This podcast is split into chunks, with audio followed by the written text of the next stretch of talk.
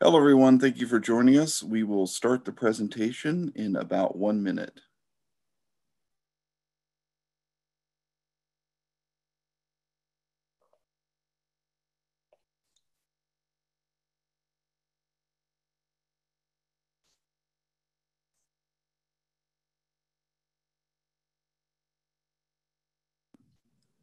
Hello, everyone. Um, thank you for joining us. We will start the presentation in about 30 seconds.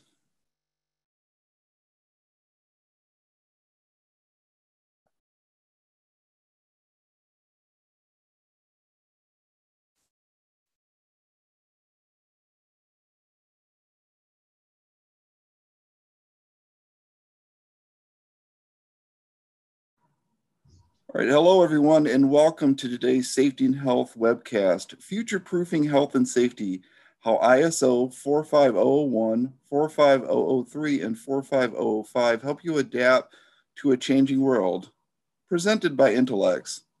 This is Alan Ferguson, Associate Editor at Safety and Health Magazine. I'll moderate today's presentation. First, we'd like to thank you all for joining us. And on behalf of the National Safety Council, whose employees are currently working away from the office, we hope that you, your loved ones, and all the people in your lives are remaining safe and healthy wherever they are. We'll start this presentation in a couple minutes, but first, there are some housekeeping items. As a disclaimer, the views of today's speakers and organizations are their own and do not necessarily reflect those of the National Safety Council or Safety and Health Magazine. Any mention of a commercial enterprise, product, or publication does not mean the council or the magazine endorses those items. After today's presentation, we'll conduct a question and answer session with our speakers. To ask a question, click the Q&A button at the bottom of the screen, type your question, and click the send button. Please feel free to ask your question anytime during the presentation. You don't have to wait for the Q&A to begin. We'll try to answer as many questions as possible. We might not get to every question. The good news is that any unanswered questions will be forwarded to today's sponsor. After this presentation, you'll be asked to complete a brief evaluation survey, and I'll tell you more about that a little later. This webcast will be archived so you can access it after today's live event. To view this webcast and all of our past webcasts, please go to safetyandhealthmagazine.com slash events. With that, let's introduce our speakers. Sally Swingewood is BSI's lead standards development manager for business improvement and OHS management. She's responsible for working with national and international experts to develop documents that help organizations of all types improve the way they operate and better protect workers.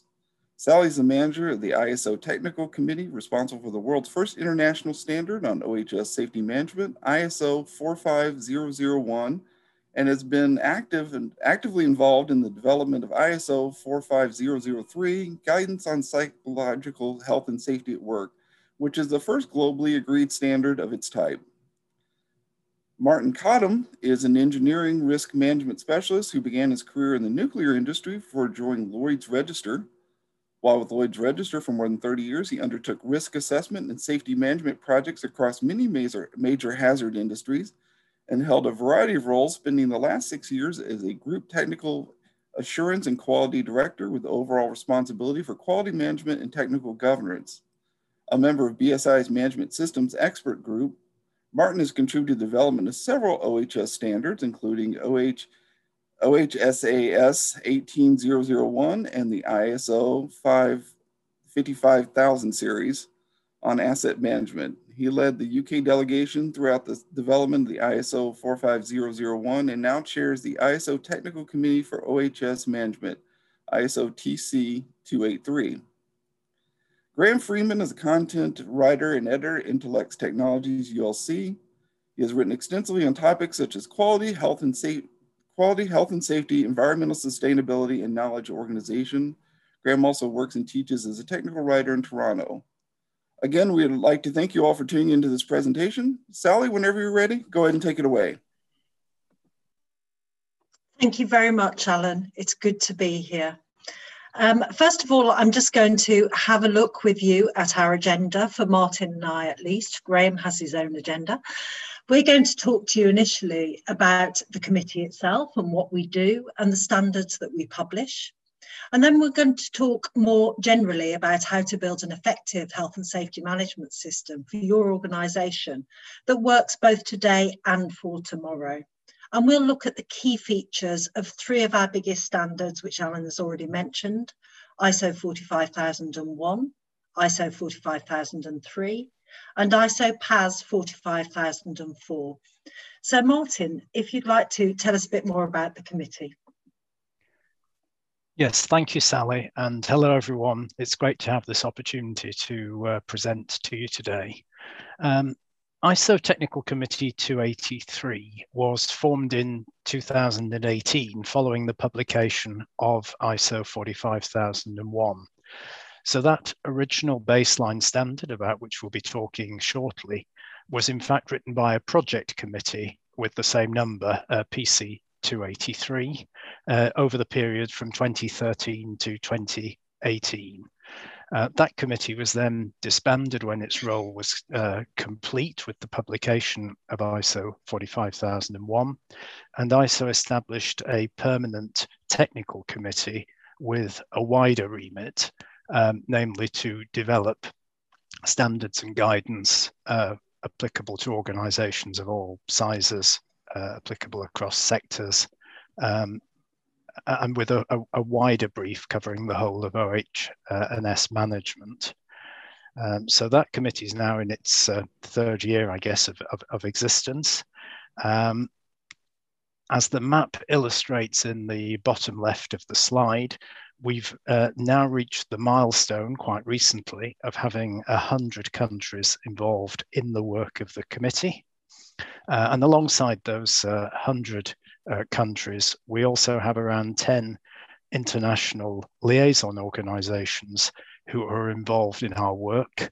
Um, IOSH, uh, the Institute of Occupational Safety and Health, being one of those, um, but also uh, representatives of uh, employers organizations and employees uh, bodies are also among those liaisons and we have liaisons with quite a large number of other ISO management system committees. Now up in the top right of the slide, you'll see reference to the United Nations Sustainable Development Goals, uh, with which ISO very much uh, associates its activities. And for us as a committee, uh, two of those Sustainable Development Goals, or SDGs, are particularly relevant. Uh, they are uh, number three, good health and well-being, and number eight, uh, decent work and economic growth. And then moving to the bottom right of the screen, here is a, a distant memory now for us. This is a picture of the last time our committee was physically together for a meeting. Um, this, in fact, was in the autumn of 2019 in Kigali, Rwanda, where we had, uh, as you can see, uh, a considerable number of delegates. We must have been pushing up towards 100 uh, participants there for that meeting, and a great opportunity for the committee to engage with local stakeholders and learn something of the uh, challenges of uh, occupational health and safety across uh, particularly the African countries who were very well represented at that meeting. And we miss that opportunity for outreach and engagement with stakeholders now because uh, ever since that time, of course, our committee has been working completely virtually. Uh, and I think it's a great achievement from our point of view to have kept our work programme on track. Indeed, we've gone a bit beyond that by producing uh, a deliverable that wasn't in our original plan. And that's ISO PAS uh, 45005, which we'll talk about in a little while. Uh, but it's all done with virtual working, and that does bring its challenges, as the map will show you, because we do have participants. Whenever we schedule a meeting, we are trying to accommodate participants in pretty much every time zone on the planet. So there's a lot of dedication on the part of the uh, experts who participate in putting up with some fairly antisocial meeting times uh, on occasions. So that's just a quick flavour of uh, who these people are, who write the standards or who participate in the meetings. I probably should make the point, it's important to say that in almost all the participating member countries, there is a mirror committee, which may number tens of people. Certainly in the US, it's many tens. In the UK, it's several tens of people. Uh, representing a wide range of stakeholders. And of course, that's the strength of the ISO network and process is the outreach and the extent of stakeholder participation, which ultimately, of course, culminates in opportunities for public consultation and public input in the development of the documents.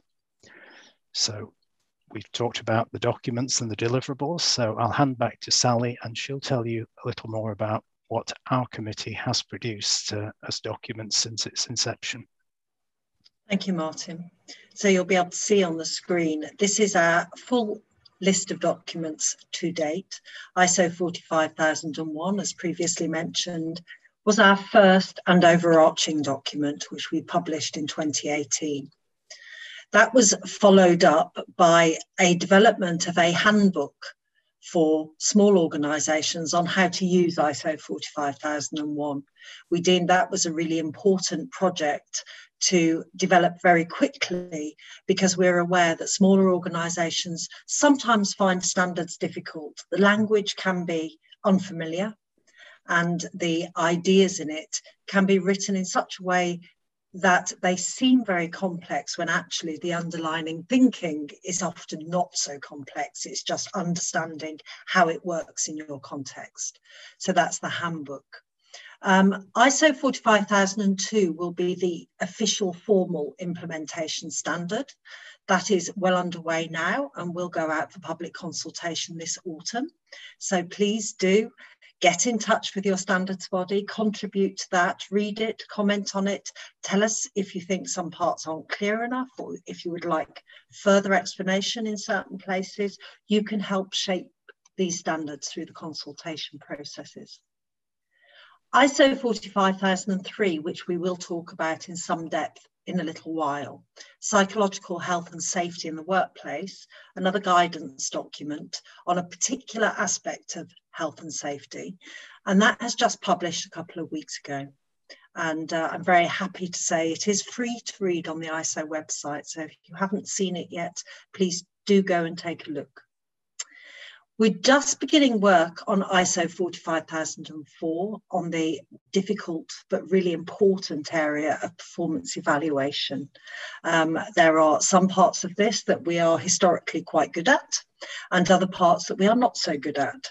So it's great that as a global community, we're coming together to share experience, knowledge, best practices, so that we can put something out there that any organisation can use to evaluate how well they're doing and how they can drive improvements. Martin mentioned previously ISO PAS 45005, the one piece of work that absolutely wasn't on our radar when we last met in 2019, um, when we none of us knew that we had a pandemic coming. Um, but given the challenges that all of us have faced over the last 18 months or so, we thought it was really important to help organizations around the world, workers around the world, to have the best possible best practice guidelines to help them work safely. Many of our organisations had shut down entirely, of course, initially, or even for extended periods of time.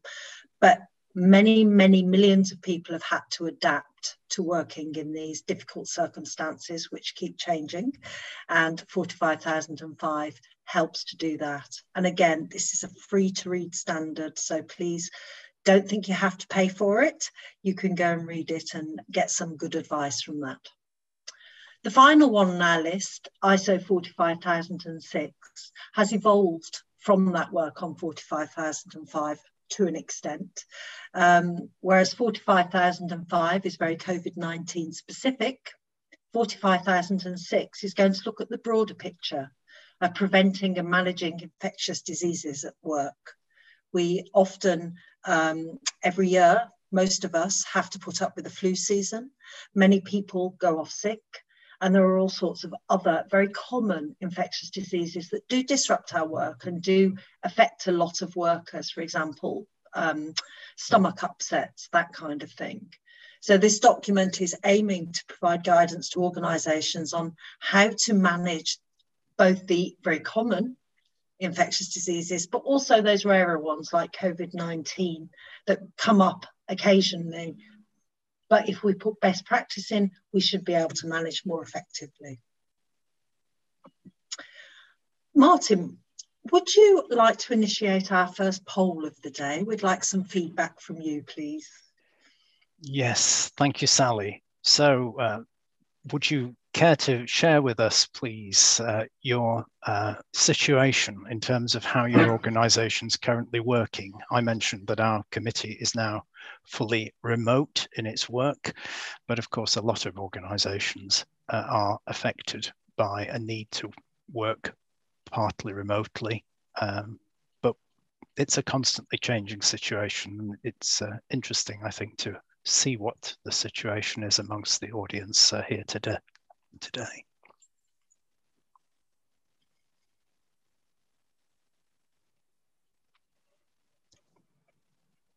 So we'll just give that a couple of seconds and we should be able to show you the results and there they are on screen.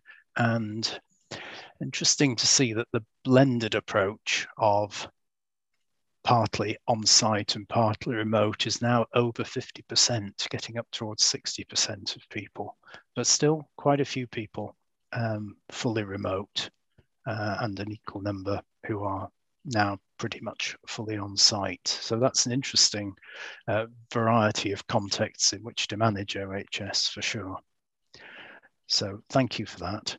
And uh, let me now talk a little bit about the um, ISO 45001 standard, uh, which is really the overall arching framework, uh, which uh, th through of the 45001 uh, 45,000 series of standards.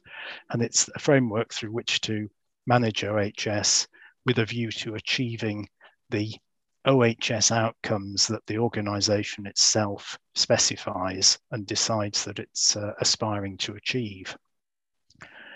Um, it's a set of requirements um, in format very similar to other management system standards with which I'm sure many of you are familiar, such as ISO 9001 for quality or 14001 for environment.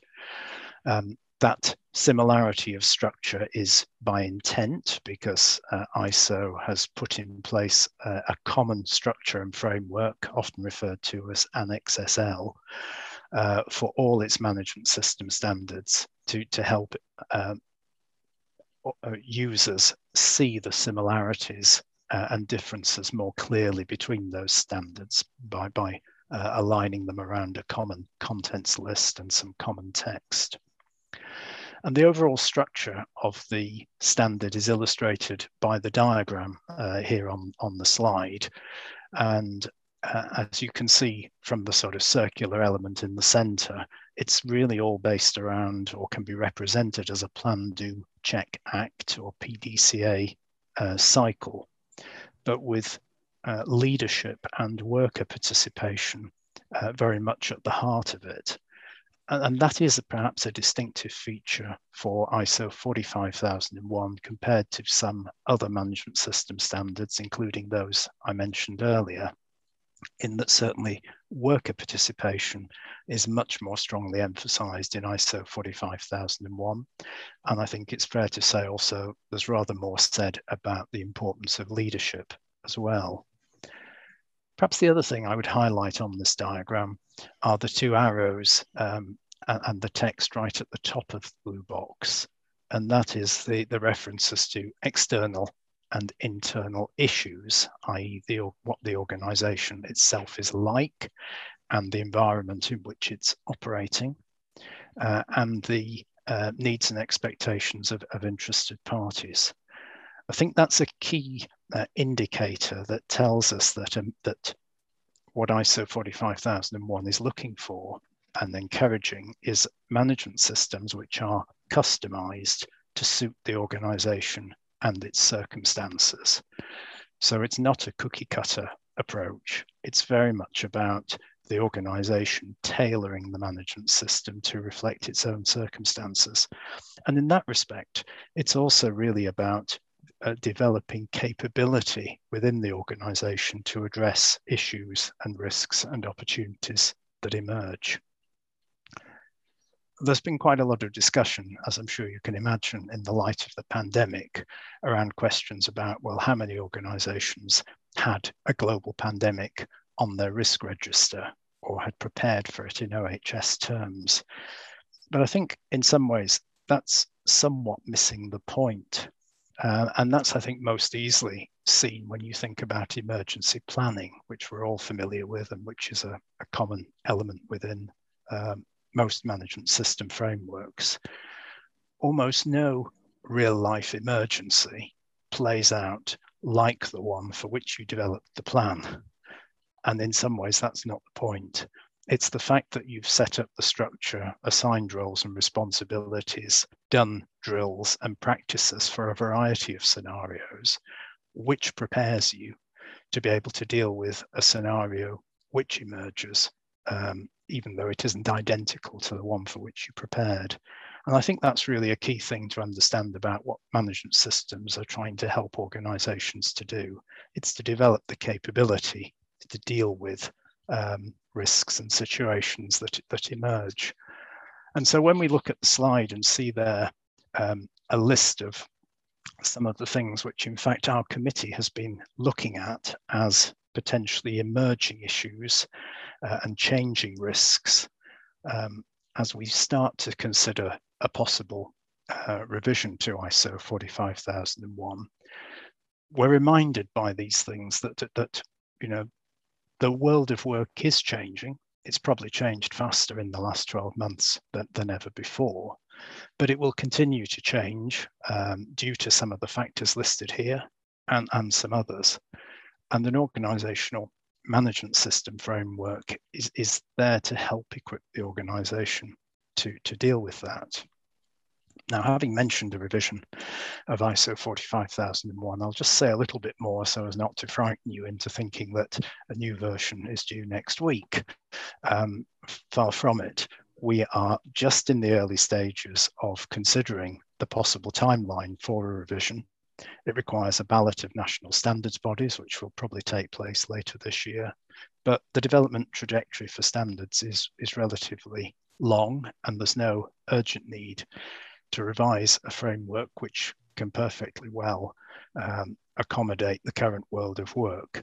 But it's possible that we will embark on a revision to the standard, which would lead to the publication of a revision probably around about 2025. So again, lots of opportunities to be involved in that process uh, as and when it kicks off or indeed to engage with the committee as we consider what are those emerging issues for which we need to make sure that the standard is, is uh, future proofed. So with that, I'll hand back to you, Sally, and we'll begin a look, I think, at ISO 45003. Thank you, Martin. Just before we uh, go on, I just wanted to say we will be putting out a new survey to try and get some user feedback very shortly. So please, if you see that on um, social media, or perhaps if we can share it um, in the aftermath of this event, um, we'd really appreciate your input. We need to know what challenges you're facing, what you think we should do, what you think is important. So please do get involved. Okay, so let's have an initial look at ISO 45003 about psychological health and safety in the workplace, and which also serves to promote well-being in the workplace, which has become, as I'm sure you're aware, a very hot topic, um, particularly in the last year. But even before that, well-being was being talked about much more, and this standard does discuss well-being. It's the first international standard on this issue Canada, of course, has had um, a very well established standard in this space already, which um, was part of our core documents when we began work under a Canadian convener. And the UK also had a standard in this space. But this one really brings together the knowledge and expertise of many countries and many practitioners, and also builds on user experience. It provides practical guidance on how to identify and manage the risks and gives lots and lots of examples of actions you can take, signs, that kind of thing that you should look out for. It's very deliberately written for non experts. we are aware that many organisations don't have in-house expertise in this area, but every organisation has to tackle this area of health and safety. It's not a specific topic only confined to one sector or one type of work. It affects everybody. So this standard is very much there for anybody to use. And that could be HR professionals or line managers, as well as health and safety professionals. It will speak to all of them and it is understandable. It also uses the same structure that Martin was talking about a minute ago, which is used for all the management system standards and ISO 45001. So it is designed so you can integrate management of psychological health properly into your overarching health and safety management system. But it's also useful if you haven't yet got that in place or you don't use a formal system at the moment for health and safety management. Either way, 45003 can offer some really practical advice. So before we go any further, can I ask, oh, it's already there, you're ahead of me. If you could please uh, give us an indication of how you feel your organisation currently acknowledges psychological health and well-being.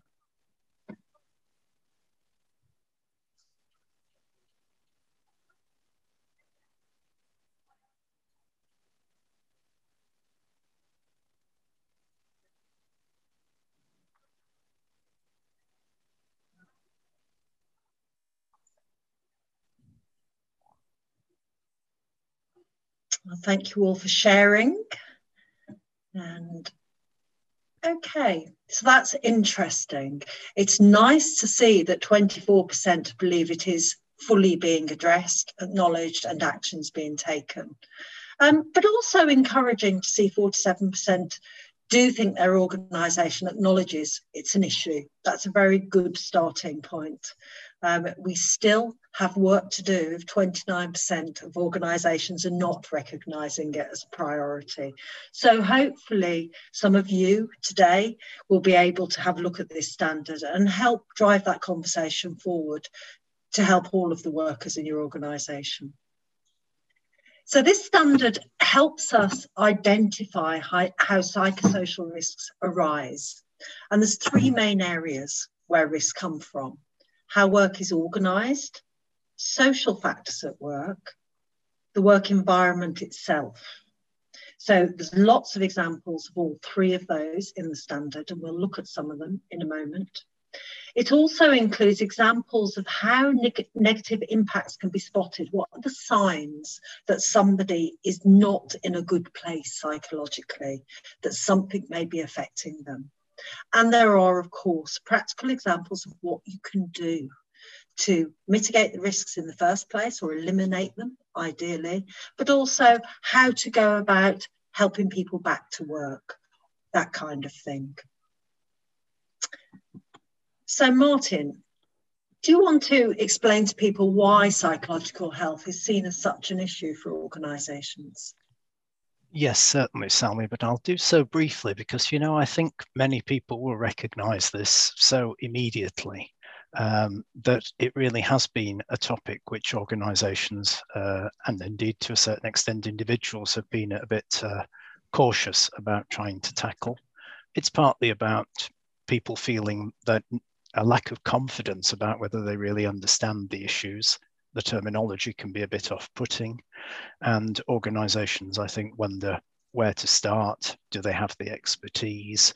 Um, how do we deal for example with impacts brought into the workplace from people's uh, private lives uh, and obviously any guidance and, and help is going to be useful in that context i think the reality is of course also that many managers will have encountered and addressed some of these issues in their um, professional career.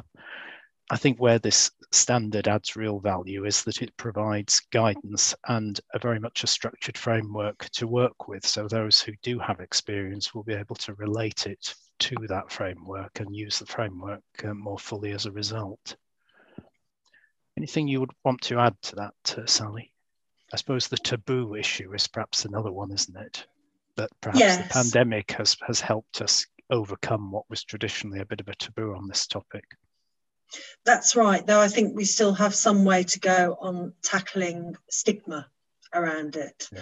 Um, I think people, workers, and organisations, managers, for example, are still much more comfortable talking about physical ill health than mental ill health. Um, and there is still something of a reluctance in some organisations to acknowledge that actually the way the workplace is set up and jobs are set up, activities are set up, are the contributors to the issues, that it isn't actually down to the individual. It's about the management of the work, the roles, that kind of thing that are causing a lot of the issues that they then have to deal with. So I understand why there has been a reluctance and a lack of understanding. Um, and but this is where we have to change the conversation. We have to change that reluctance, as you say, to talk about it. And that is beginning to shift because of the pandemic. There has been a big movement of it's it's okay to not be okay and that's a brilliant step forward. But now we actually have to talk about well why are you not okay and what can we do about it? And that's the role of this standard. Yeah, so on the next uh, couple of slides, we just briefly want to share with you some of the um, key psychosocial risks that have tended to be experienced uh, by workers during the pandemic. And you'll see on the slide, there's rather a lot of words, but it includes um, extracted from uh, the standard some of the uh, hints and tips around the approaches which organizations can take to, to address some of those. Um, I'll just perhaps speak to a couple as examples, and Sally, you might like to come in as well on these. But I think workload is probably the one that where we automatically assume that workload means overload. But actually, people being underloaded can also cause uh, a lot of stress and anxiety for people and feel they feel underutilized. So it can be either way. And in fact, the pandemic, I think, has produced both situations uh, for, for different individuals.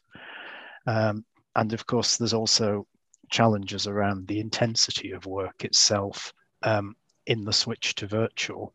Um, those natural breaks in the day, which which helped people perhaps to uh, to manage the, their their well-being, so easily disappear once you've donned a set of headphones and parked yourself in a chair and got eight hours of solid Zoom meetings to to attend.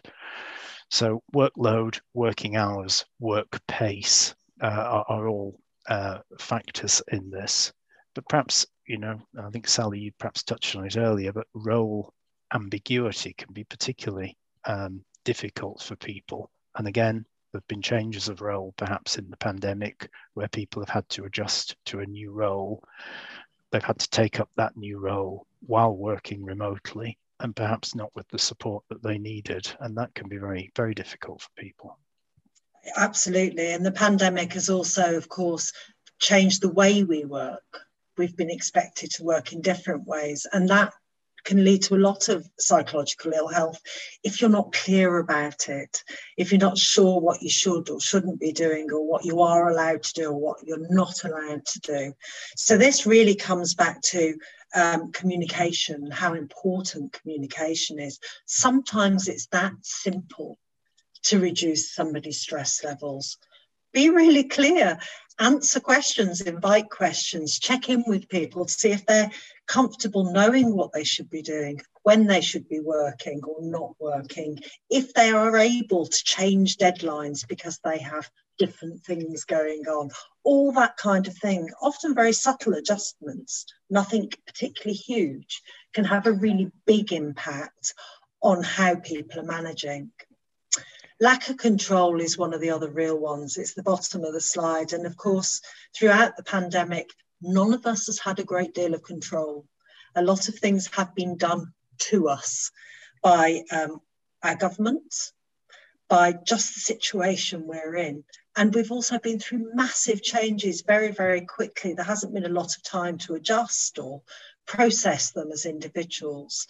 And, and this can really have an effect on our psychological health and well-being. So allowing workers to talk about what makes them anxious, to share experience and work together to find solutions at work and even in social contexts, that will really help. And I think that comes out right at the top of this uh, next slide, doesn't it? Where we make the reference to social support. And I think so many of us will have really appreciated in a very different way as a result of the experience of the last 12 months, you know, what an important element of work the social uh, element is. And a, a, lot of people have, have experienced most of that social element being taken away from them. Uh, and, you know, that's really changed the working environment for, for many people. And, you know, again, we remember it's easier for established teams perhaps then to adapt to that situation and to continue to function with a degree of social engagement because they're people who already know each other and engage together but you know people changing roles new hires are coming in then to really quite a difficult environment to from which to derive um, that that social uh, content of work. Uh, and i think you know you look at the list here it becomes very clear how interrelated all these questions uh, and these points are. You know the job insecurity may well be caused by the underwork that we mentioned on the previous slide. So a lot of these um, factors can be uh, inter interrelated. And, you know, if you're sitting alone, working from home in a not very satisfactory working environment, it, you know, then you may well have increased um, fears for, you know, uh, may feel the lack of social support more acutely, and that may fuel a greater sense of job insecurity, for example. Yeah, no, I think it's very important, Martin, to um, not get complacent at this moment. You know, we've just seen in that first poll that over 50% are now into a hybrid space of working. But that change from purely remote working for many people to now partly being expected to be on site, or those people who've been on site the whole time suddenly dealing with people who weren't on site before, is going to cause issues too. People have social anxiety about going back into the workplace, about mixing with other people, about traveling on mass transit, for example. So, although these are listed as psychosocial risks during the pandemic, you really do need to read it as during and after the pandemic. Our um, work home interface is never going to be quite the same again things are not going to go back to the way they were in 2019 and before that. We are looking at a new landscape for the work, and that is going to have an impact on our psychological health and well-being. And I think it's going to lead individuals to expect organizations to uh, address their um, psychological health and well-being on a continuing basis. They won't expect that to be switched off once the pandemic is over. Um, you know, I think the, the dial has shifted, uh, you know, irreparably, as it were. Absolutely. People have different expectations now. Um, many, many people have really reevaluated what's important in life in the last 18 months. Um, you know, doing 12 hour days six days a week for an organization that perhaps doesn't really value you as much as you thought they did um, prior to pandemic or you've seen loved ones die colleagues die because of this illness. We are all thinking about what's important to us and that is going to reflect back into the world of work. We are going to ask our organizations to look after us better we are going to ask our organisations to listen to us when we have an issue, and we won't accept not being listened to in the same way that perhaps we were before. Indeed. And of course, that's a reminder also that the pandemic is, is not yet behind us. So maybe we should move on and uh, share some of the thinking about uh, ISO 45005. Absolutely. This is another generic document suitable for any organisation, doesn't matter where you are or what you do or how big you are. Even if you only have three employees, it is still applicable to you. And it's developed to reflect good practice from all sorts of trusted sources across the world. It goes above individual government or regional guidance to share what works from the many, many people who contributed to it. And again, as mentioned before, it is free to read. So do you want to have a look at some of the key considerations in the document, Martin? Yes, certainly, Sally. And I think the first one is probably the one to, to spend a little bit of time on, and that's the that this document provides help with identifying and managing COVID-19 risk in all types of work settings. You know, we, we tend so easily, I think, to default we almost did it, I think, with our poll, of course, earlier, to the idea that, well, either the pandemic meant you worked from home or the pandemic meant you didn't, and you had to carry on working on site because that was, you know, in your normal uh, physical workplace because, you know, the nature of your job required it. But actually, there's a lot more to it than that. Of course, there are um, people whose whose normal job involves working in public spaces uh, you know, that might be people involved with, with utilities, transportation systems, and the like. There are people whose job involves working in other people's homes, uh, and that provides obviously some particular challenges or has done uh, during the pandemic. Um, people who have to work on organization, other organizations' premises, or who are mobile and work on many different premises. So th this is one area where the document has tried to provide guidance for all those different situations. Um, looking at the other points on the slide, obviously it helps organizations think about um, where and how they can adjust uh, how work is carried out. And that can include when work is carried out, um, staggering arrival times and all those things which have been, been done to try and uh, avoid too much uh, contact between people. A strong emphasis, it won't surprise you, on consultation with workers. It's a, a strong theme throughout this whole family of standards. Uh, and I think there's plenty of evidence to, to support the, the uh, assertion that organizations which have consulted with workers get better um, support for and adoption of the measures which subsequently are put in place because people support things that they've had the opportunity to, to shape and contribute to in, in the main. Um, a clear reference and call out for well-being and psychological health, obviously written at the time when 45003 was still um, being developed. Uh, now the two work really well together um, as, as support for that area and then dealing with and providing advice around the management of outbreaks, supporting contact tracing, testing, quarantine, uh, and the other points, including hygiene mentioned on the slide.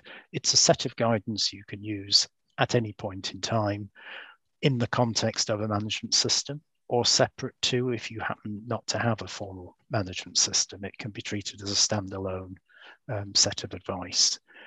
And we're keeping our options open in terms of whether there is a, a need through um, changes in the way the pandemic evolves for us to update this document if, if new if the scientific advice changes or, or experience uh, indicates that different ways of control uh, should be considered.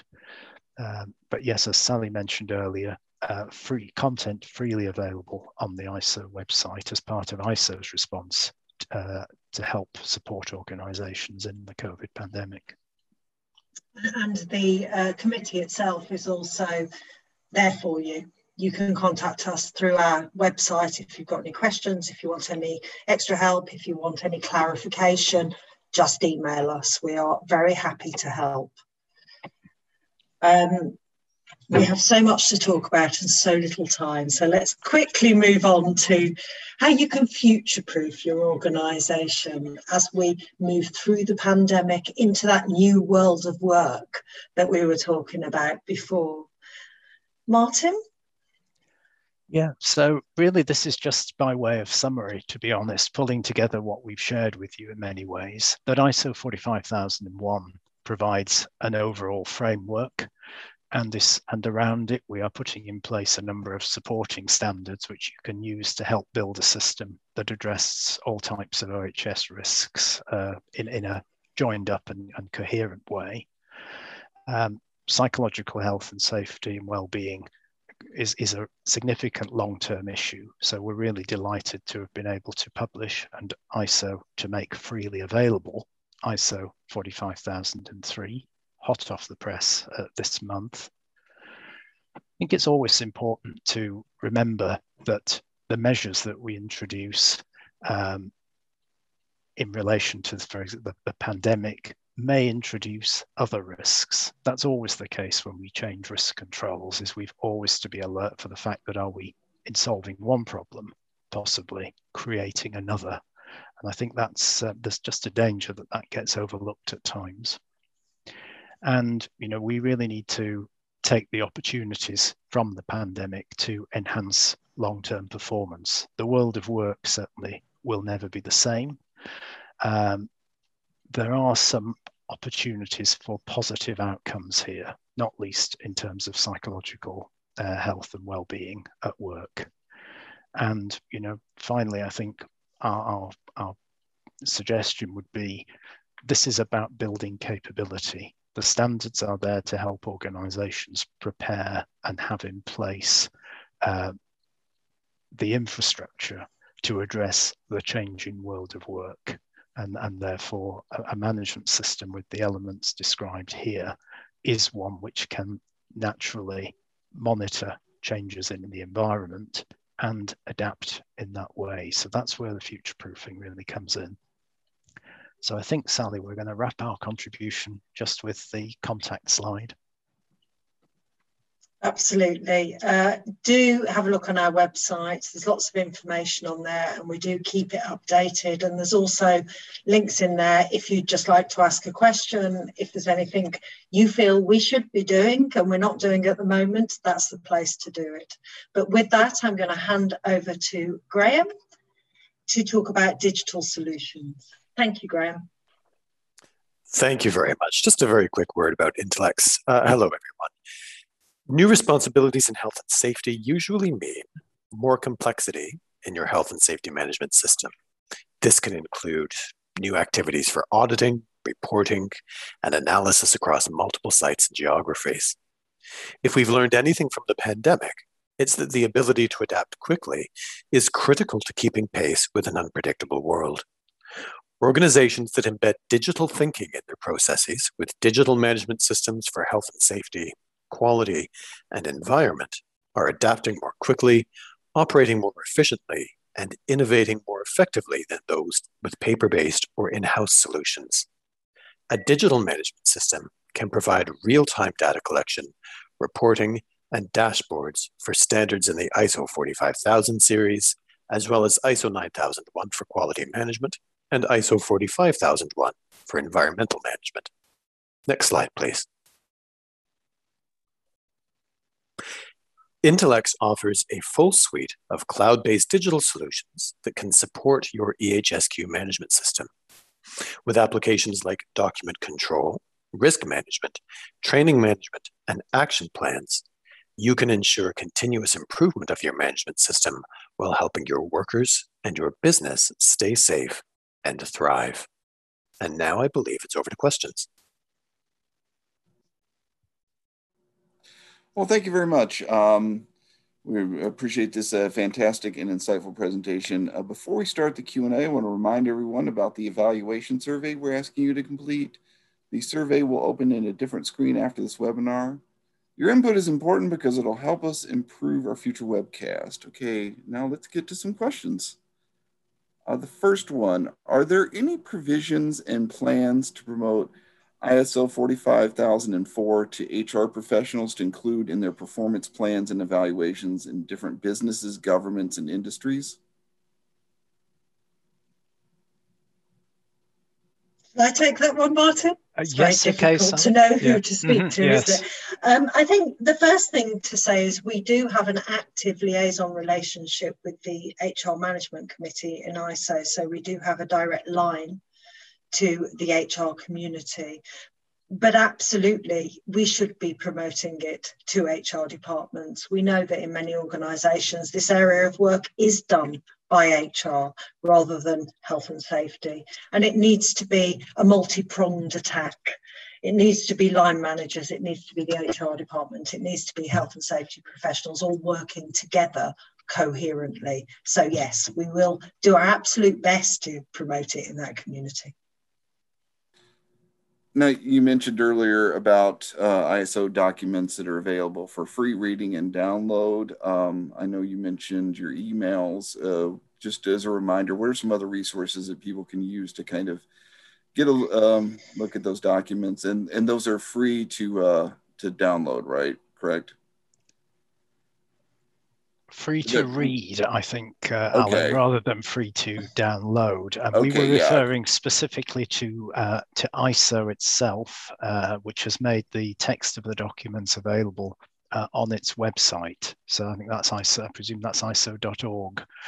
Um, Sally, if I'm not mistaken. That's I'm right. sure. I'm sure Mm. a, a web search will will easily find it. But if if it doesn't easily find it, we're happy to help. Um, it's also, of course, worth mentioning that national standards bodies themselves uh, have choices as to what they do with the standard if the standard is adopted. If they can adopt the standard, they may therefore make it available. Um, and that may be uh, with a charge, or in some cases, it may uh, not involve a charge. Certainly in the UK, uh, BSI, British Standards Institution, um, is making um, ISO 45003 available to uh, smaller organizations in a particular way to uh, alleviate the costs for them.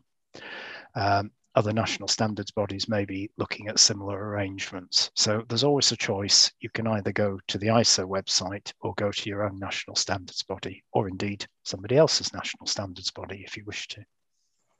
Yeah, and it's ISO 45005 is also free to download in the UK via BSI, and I believe other standards bodies have done the same. So there is a mixture of options. Um, obviously, those bigger organisations who do have the resources always have the option to pay for the standard and have the hard copy or the PDF that's downloadable anyway.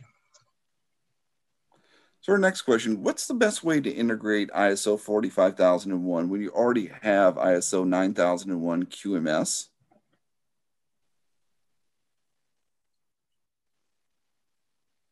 Uh, I think that uh, maybe I'll try and take that one, shall I, shall I, Sally? I think that's quite a, a difficult question to answer without knowledge of the context of the organization in many ways, which was the thing we talked about at the top of that diagram of the of the organizational structure, because different organizations may may do it slightly differently because of their individual context.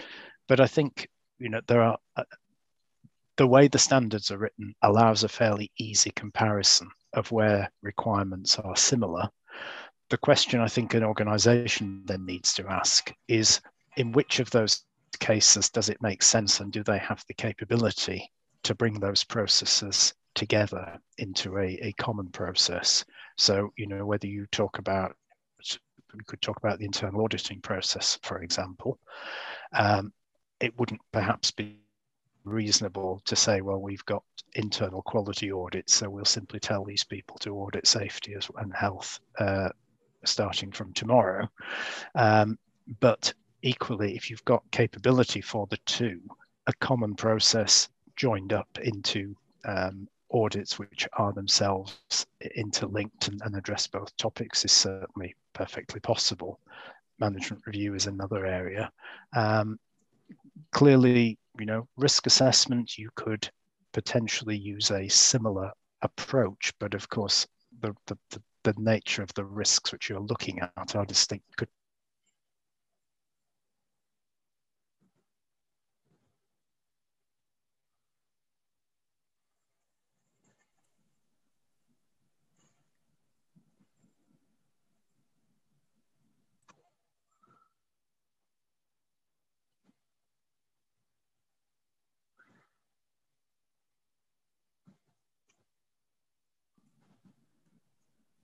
Martin uh, was Martin frozen? I believe he has. Yes. Apologies for that. I'm sure he'll try sorry, to come my, back. Sorry, I seem to have lost the, the connection momentarily. I didn't know if it was I on my end or the real benefit, I think, in integration and the key thing is where you can deliver, if you like, one message to workers through one set of working procedures or instructions. Um, that's, I think, where the real benefit of integration comes is is is in, in in having one system from the point of view of the person delivering the work. So I hope that's helped. It's a bit difficult to answer it, eh, eh, eh, if you like, devoid of, of, of more specific knowledge of the context.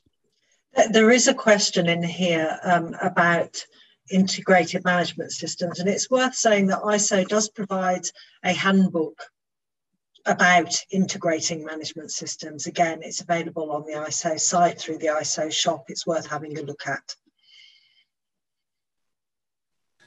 I, I know, I believe we went over some timelines here. Um, someone is asking, is ISO 4, 45002 available yet, or is that in 2022? The public consultation will start this autumn. So you should be able to read it this year um, but yes, publication is probably around about a year's time. So our next question, what um, what is the feasibility in implementing ISO 45001 to financial services sector, especially in jurisdictions where safety and health legislations are absent? Uh, perfectly possible is uh, the short answer to that question. I think any uh, sector of commerce or industry uh, is the standard is applicable and the principles are applicable and the need is there because workers in all those situations are all in this in, in the same situation of uh, being entitled to expect their employer to um, take seriously their health, safety, and, and well-being. Um, indeed, it's exactly where standards can be so helpful, of course, is jurisdictions where there isn't a strong legislative framework. Uh, you know, I think it's increasingly the case uh, and becoming more publicly obvious that uh, organizational health and safety is becoming a more uh, important uh, attribute of, of organizations um, in the eyes of, for example, the investment community. Um, the, the so-called ESG agenda is, is has moved strongly, I think, now, or is beginning to show signs of moving very much to incorporate uh, consideration of, of organizations' OH&S performance.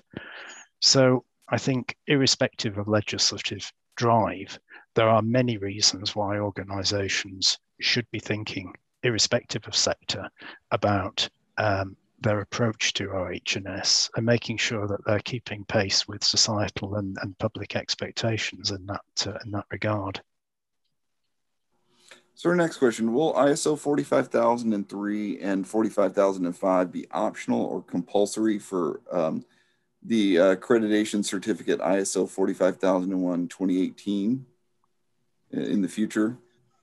Um, both 45,003 and 45,005 are guidance standards. Um, they're absolutely not compulsory for certification of 45,001. We would hope that organisations would build in the guidance of 45,003 and ideally 45,005 into their management system, but they are not requirements of ISO 45,001, so they're not going to be required by auditors. So, when considering ISO 45003, what is the role of psycholo- psychology professionals? Shall I take that, Martin? Yeah, okay, Sally, yes, if you'd like to. Um, I think there's a, a, misconception to a degree around this. Of course, there is a role for psychology professionals if people have suffered from psychological ill health or are suffering. Um, then you may well need psychologists to help address serious issues, serious illness. Um, ISO 45003, though, really focuses on what you can do in your organisation to stop there being risks in the first place. to engineer those risks out of your organization. Now, we can't get rid of everything, but we can limit the damage that can be done to people by changing the way our work's organized, by being aware of what causes ill health. So that's why it is designed for everybody rather than for, for experts. It is there so that you manage your workplace and your activities in such a way that it is not going to make people unwell in the first place. But if somebody is unwell, then we may need psycho- psychologists to help. And Alan, can I just return to the previous question? I think there's just something I'd like to add to make sure, sure. we haven't given a, a, a, inadvertently given the wrong impression. Uh, Sally it was very clear that ISO 45003 is a guidance standard. But what we should say, and just to avoid any confusion, the reference to the need to manage workers' um, psychological health is included in the requirements in ISO 45001. So we need to just be careful what we're saying here. What we're mm. what we're saying and what Sally was saying was you will not be, if you are a certified organization, you will not be audited against ISO 45003. The should statements in ISO 45003 are just there as guidance statements. They're not interpreted as shall statements, shouldn't be interpreted as shall statements by your auditor. However, that document was is is there to provide explanation and guidance to support something which 45001 already called for, which is that organizations have to manage both the physical uh, and um, psychological risks to workers it's just that 45,001 didn't say a lot about that other than you should do it. And 45,003 is there to help you know how you might go about it. But I wouldn't want anybody to get the impression that as a certified organization, you can ignore the issue of workers' psychological health and well-being. You absolutely can't. And your auditors should be, uh, you know, testing that appropriately, but not by treating 45,003 as a requirements standard. It is, it is, it does. Thank you, Martin. You're quite right to raise that issue. But it is also worth saying there are some unaccredited, unaccredited certification schemes um, being offered by various certification bodies. They can't be accredited because they're not requirements in 45,003 and 45,005. But organisations may find it helpful to have an external audit against those standards and what they're putting in place. So that is an option should you choose it. All right, thank you, everyone. Unfortunately, we have run out of time. I'm sorry that we didn't get to everyone's questions, but unanswered questions will be forwarded to today's sponsor. Again, we also hope you take the time to share your feedback through our survey. This ends today's Safety Health Magazine webcast. I'd like to thank Martin Cottam, Sally Swingewood, and Graham Freeman, our sponsor Intelex, and of course, everyone who joined us today. Take care and be safe.